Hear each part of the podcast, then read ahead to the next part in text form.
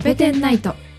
はいコペテンナイト第3シーズン、えー、金星を今まで6回にわたって聞いてきましたが今日は7回目ということで今日は何の話になりますか？今日は金星大気のスーパーローテーションという現在も金星で起こっている大気の現象についてお話ししようと思います。はい金星大気のスーパーローテーション。はい。えこの現象は、えっと、金星でしか見られない。いえ、そんなこともなくてですね、おう。えっ、と、スーパーローテーションって、えっ、と、自転方向に自転よりも早く大気が回転するっていうか、自転よりも速い風が吹いていることをスーパーローテーションって言うんですね。で、これは、うん、不はい。思議不思議でしょ？げ地球の地球の常識で言えばめっちゃ不思議なんだけどこれ、うん、土星の衛星の私が大好きな「タイタン」でもスーパーローテーションは起こっていると考えられているので、まあ、別に、はい。まあ地球では観測されてないけど他の大気がある惑星だったら、まあ、別にそんなに不思議な現象でもないみたいなんですね。へえいや私今頭の中ハテナしかなくてなんでそんなことになるのかというか。うん。そうだよね。うん。うん。え地球にとりあえず話をするとうん。地球って自転しててうん。私のイメージねうん。なんか地球の大気はこうあの慣性の法則とかで若干お遅れてるというかうんで赤道でこうなんだっけ？ちょっと待ってちょっと待って。これは悔しい。どっか行ったぞ。チリでやったよね。うん。どこ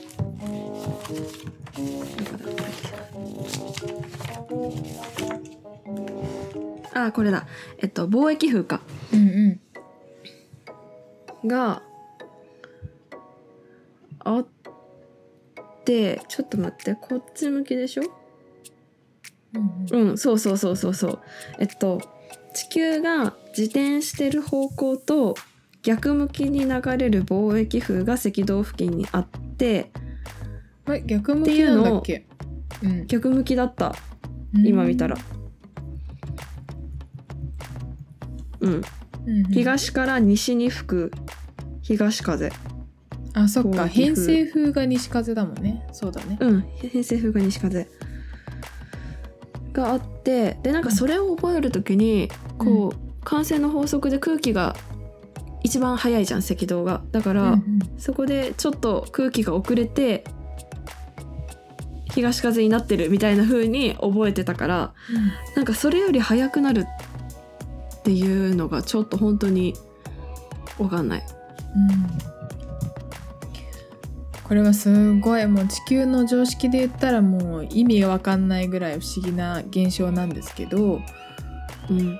そのねこのスーパーローテーションについて日本の JAXA の探査機暁が最近このスーパーローテーションが何で起こったのかっていうのの一つの答えを発見したので、まあその話もしつつ、お話ししようと思います。まあこれ金星最大の謎と言われていて。へえ。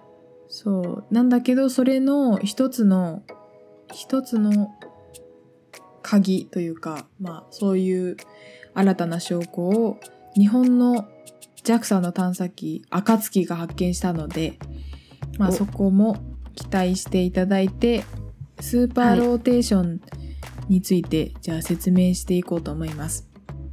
はいお願いします。まあ、さっきも言ったみたいにスーパーローテーションって自転方向に自転よりも早く大気が回転することなんですけどうんうん金星の雲では50から100メートル毎秒の風が吹いてます。これが自転速度金星の自転速度ってもうめちゃめちゃ遅かったじゃん。あ遅かった遅かった。うん、それの60倍になってます。だから自転方向に、自転よりも速い風が吹いてるってことになっててうんで、えー、と地球の偏西風の速度っていうのは、うんさっき台風っていう話も出たけど、まあ、一般的な偏西風だと30メートル毎秒なんだよね。それで赤道の自転速度、えー地球の赤道における自転速度は460メートル毎秒だから、まあ、それの、うん。まあ、大体10%ぐらいの速度で偏西風が吹いてると。はい。ね。それが地球の常識ですよね。はい。うんうん。それはなんかあのー違和感ないですね。うんでこのこのものすごい風が金星の赤道上を4日で一周すると言われていて、へえ4日循環と言われます。えっとうん。空気が一個の空気をこう特定したとしてその空気が金星一周してくるのに4日、うん。へええなんだっけ？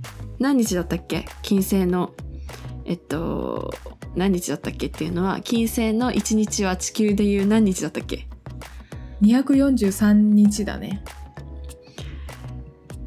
いやー。えじゃあ金星に住んでる住人としてはさ一日のうちに同じ空気同じ風が何回これ？60回ぐらい通り過ぎていく感じになるのかな、そうだね。いやー いやー大変だな。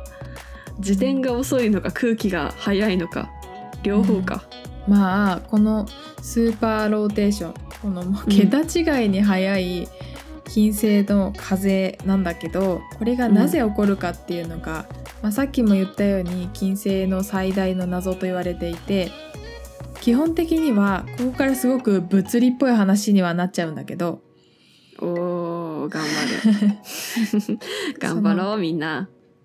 雲雲の下、えー雲よりも下の大気で、えー、と循環が何らかの大気の循環が起こっててそれが雲に核運動量を供給しているっていう風にまあ基本的な考え方はうんそんな感じで。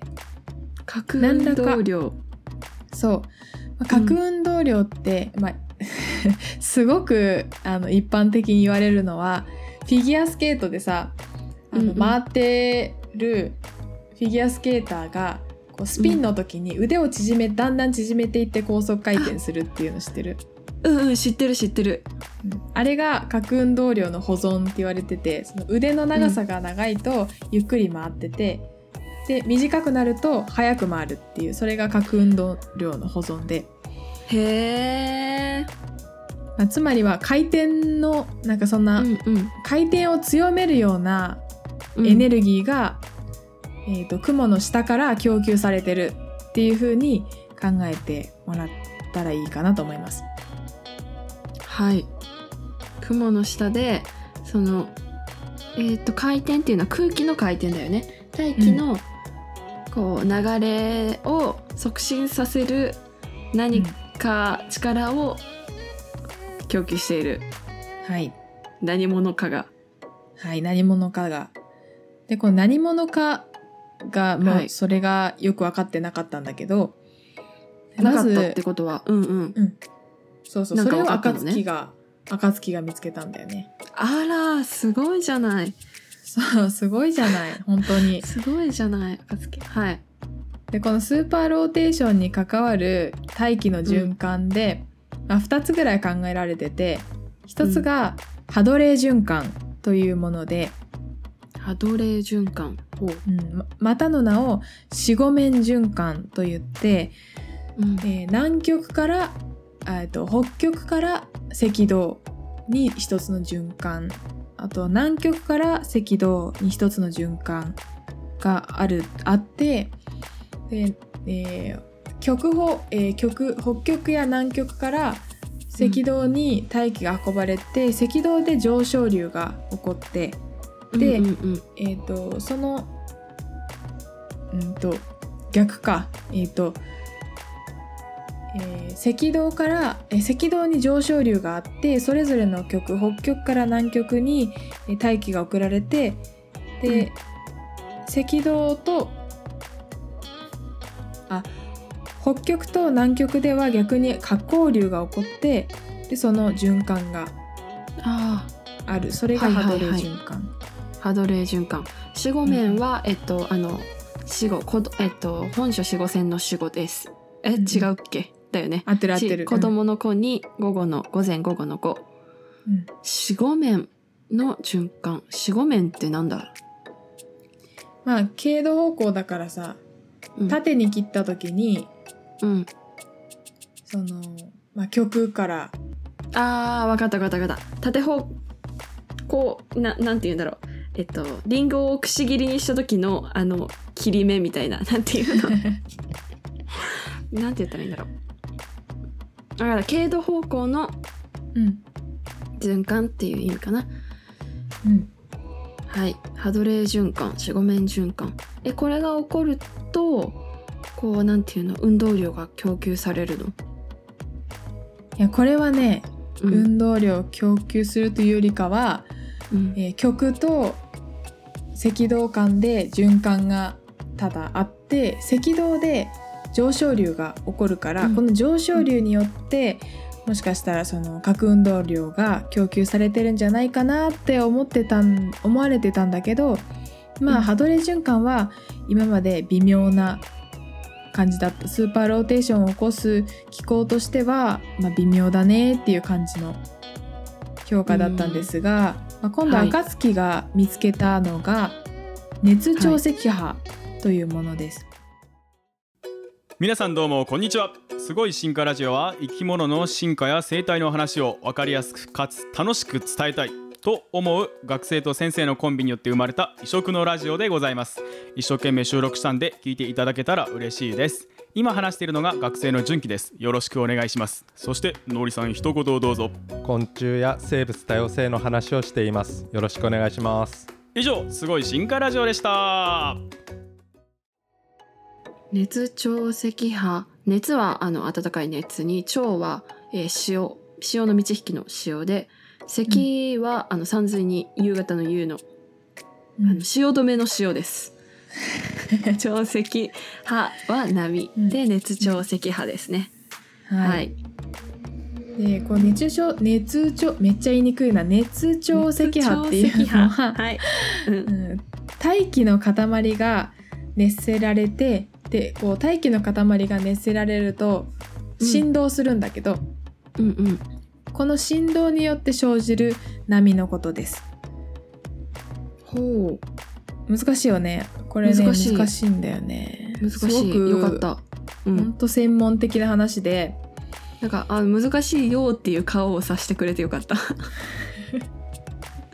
うん。うんえーこの、えーまずあの熱潮赤波っていうのは大気重力波っていうやつの一つなのね。おおまた知らない単語が出てきたぞ。大気重力波。難しいよ説明が。大気 大気重力波っていうのが何かっていうとうん。えっ、とえっ、とね大気重力波っていうのは大気の塊が、まあ、何らかの原因によって上とか下に動かされると、うん。大気の塊は元いた場所に戻ろうとして振動するのね、戻りたいよって。そう。なんかわがままみたい。ホームシッ大気がさクみたいに。戻りたいよって。ブルブル。震えて。そうそう帰りたいよって。そうわかんないけど。それが重力波っていうもので,、はい。で熱潮赤波っていうのはこのうん最初の何らかの原因で大気の塊が上とか下とかに動かされるとのところでうん。その何らかの原因がっていうのが熱熱によって大気が大気の塊が上とか下とかに動かされてうん。でそれによって生じる重力波だから熱潮赤波になります。お？熱によって空気の塊が、えっと、上下っていうのはこれはあの地表から見て上空の方とかかあのあ下の方っていうことだよね。うんうん。に移動してまあこれはなんとなくわかる。あの密度とかの問題とかがきっとあるんだろうから。移動して戻りたいようで振動して重力波が出るのか？出るんです。出るんですね。出るんですって。揺れると重力波が出るので、はい。でこのもう振動が伝わるってことだよね。波だから。うんうんうんうんうん。戻りたいよって振動するこの振動が大気を伝わっていくのが重力波です。分かった分かった分かった分かった。あのあれだ。ちっちゃい子の合宿とかで一人ホームシックで泣き出しちゃうとみんな泣き出しちゃうみたいな。えない？あるよね。あるかもしんない。うー。んうん。分かった分かった。でみんな泣き出しちゃってまあなんか力あるよね、うるさいよね。でそれが？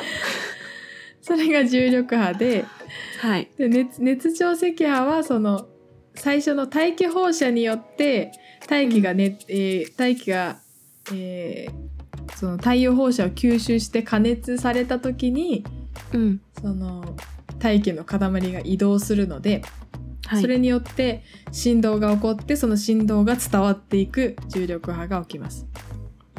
それが熱潮赤波はい。ええー熱潮赤波はえっと何の一個って言ってたんだっけ、えっと大気重力波大気。重力波の一部でうん大気重力波っていうのがあわかったわかった大気が移動振動することで起こるものを全部を大気重力波って言ってその中でも熱潮赤波は太陽放射を吸収した時に吸収して加熱される時にで出てくる振動で出てくる重力波を特に熱潮赤波っていうっていうことですね。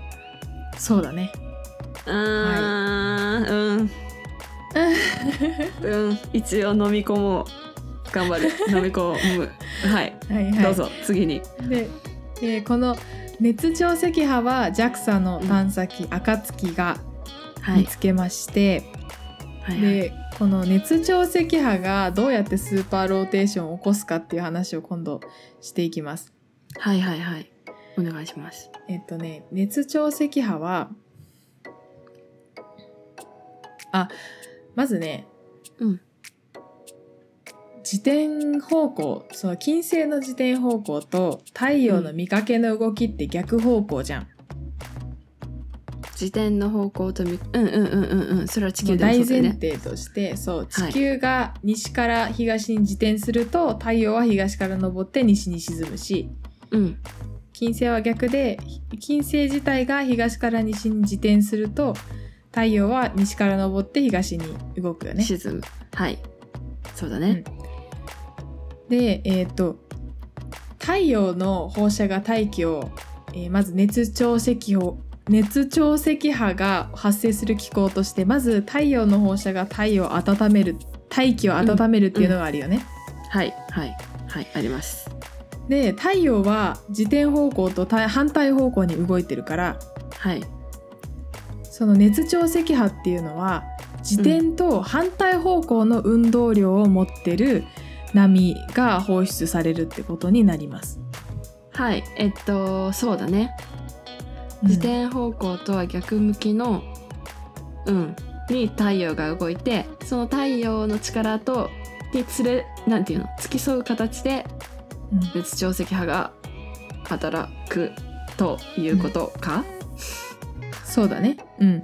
はいはいはいはいはい太陽の動きと同じ方向の運動量を持った運動量っていうのはまあ、まあ、速度を持った熱潮赤波っていうのがうん放出されるので、ここで、えー、と運動量の保存うんっていうのが起こって、うんえっ、と運動量保存の法則って エネルギー保存の法則と同じような感じで運動量も保存するんだけど、はい。えっと自転、えっと熱潮赤波によって自転方向と反対方向の運動量がうん。地表にうん。供給されるのでうん。運動量を保存させたい金星ははい。自転方向とうん。えーと同じ方向？同じ方向に、はい。えー動きを強めます。あ、あ違うか。はん？ちょっと待って。いやそうか？熱調積波が自転方向と反対方向の運動量を持ってるからうん。運動量を保存させるようにそうん。の反対向きの効果に釣り合うように自転方向と同じ方向にうんうん大気がね動こうとするから、はい。そう雲が自転以上の速度で動くことになると。うん。あなるね。なると。うんうん。うん、なんか頭の中で空気が動き出した。ちょっと。ちょっと。すごいわ。えーっと、あのうん。金星の気持ちになった時にさ太陽からなんかこう力を受け取った時、うんなんて言うんだろう。エネルギーなんて言うんだろうな。保存っていう観点で言うとさ太陽から受け取ったものってほっといちゃダメなの。なんていうの？こう金星になんていうの？もともと持ってるエネルギーではないじゃん。太陽からのエネルギーって、でもそれもこう帳尻合わせしないといけないんだね。そうだね。運動量は保存するのはもう宇宙の真理だから、宇宙の真理には逆らえないんだ。うん、わあ金星もまた宇宙の宇宙社会の歯車の一個なんだな。そうだね、あー金星も社会の歯車だったのか。なかなか束縛されて動きにくい生きにくいね世の中は。世の中は生きにくいね。うん特に人の世は住みにくいね本当人じゃないけど星だけど。うん。そう。でこの熱潮汐波を考えると、うん。ものすごくスーパーローテーションでこの雲をとりあえず加速させるうんうん。運動量を供給する仕組みっていうのが分かったからはいはい。これによってスーパーローテーションの発生機構っての研究はもうこれからもうもっともっと詳しく調べられていくはずです。おー。暁、うん。いや今ささらっと JAXA の探査機の暁がっていう風に出てきたけどあの日本って金星の探査はすごい力入ってるの？いいえ暁くらいですね。すごいね。打ったものが100%当たるみたいな。精度がすごい高いんだね。そうだね。うん。うんいやその話はきっと次回詳しく聞けると思いますので。はい。ということで、えー金星で起こっている摩訶不思議なスーパーローテーションという空気の運動について今日は聞いてきましたが難しかったです。すいません。難しかったです。あれだね、うん。なんて言うんだろうね簡単に言うとねってこう大体説明してもらえるんだけどそう簡単に言うとねでまた知らない単語が出てきてあこれはねで知らない単語が出てきて っていうのはねでまた知らない単語が出てくるっていうこうん。ううん難しいねすごく物理物理した話になりました、今回は。はい頑張って飲み込んでるけどちょっとまだ喉の奥でつっかえてる感じが しますね。はい。まあ仕方ない。これはねもう多分どこまで行っても完全に飲み込むことはきっとできないのでしょだってスーパーローテーション自体私たちは経験できないから。うん。地球では起こりえない？つかない。うん想像そうつかない。だね。うんうん。そうなんだ。まあ、うん。まあ皆さんスーパーローテーションっていう自転方向に自転よりも速い風が流れるという現象があるだけあるってことだけでもまあ覚えといてくださいな。まあ覚えてなくても生きていけます。はい、はい、覚えておいてくれると嬉しいかなと思います。はい、はい。ということでじゃあ今回第7回はこんなところでおしまいにします。また来週も聞いてください番組の感想や私たち2人へのメッセージはコペテンナイトアットマーク Gmail.com copedennight アットマーク Gmail.com またはツイッターでハッシュタグコペテンナイトをつけてつぶやいてください。お待ちしています。春名誠の一人喋りのポッドキャストご飯のお供もチェックしてみてください。次回もお楽しみに。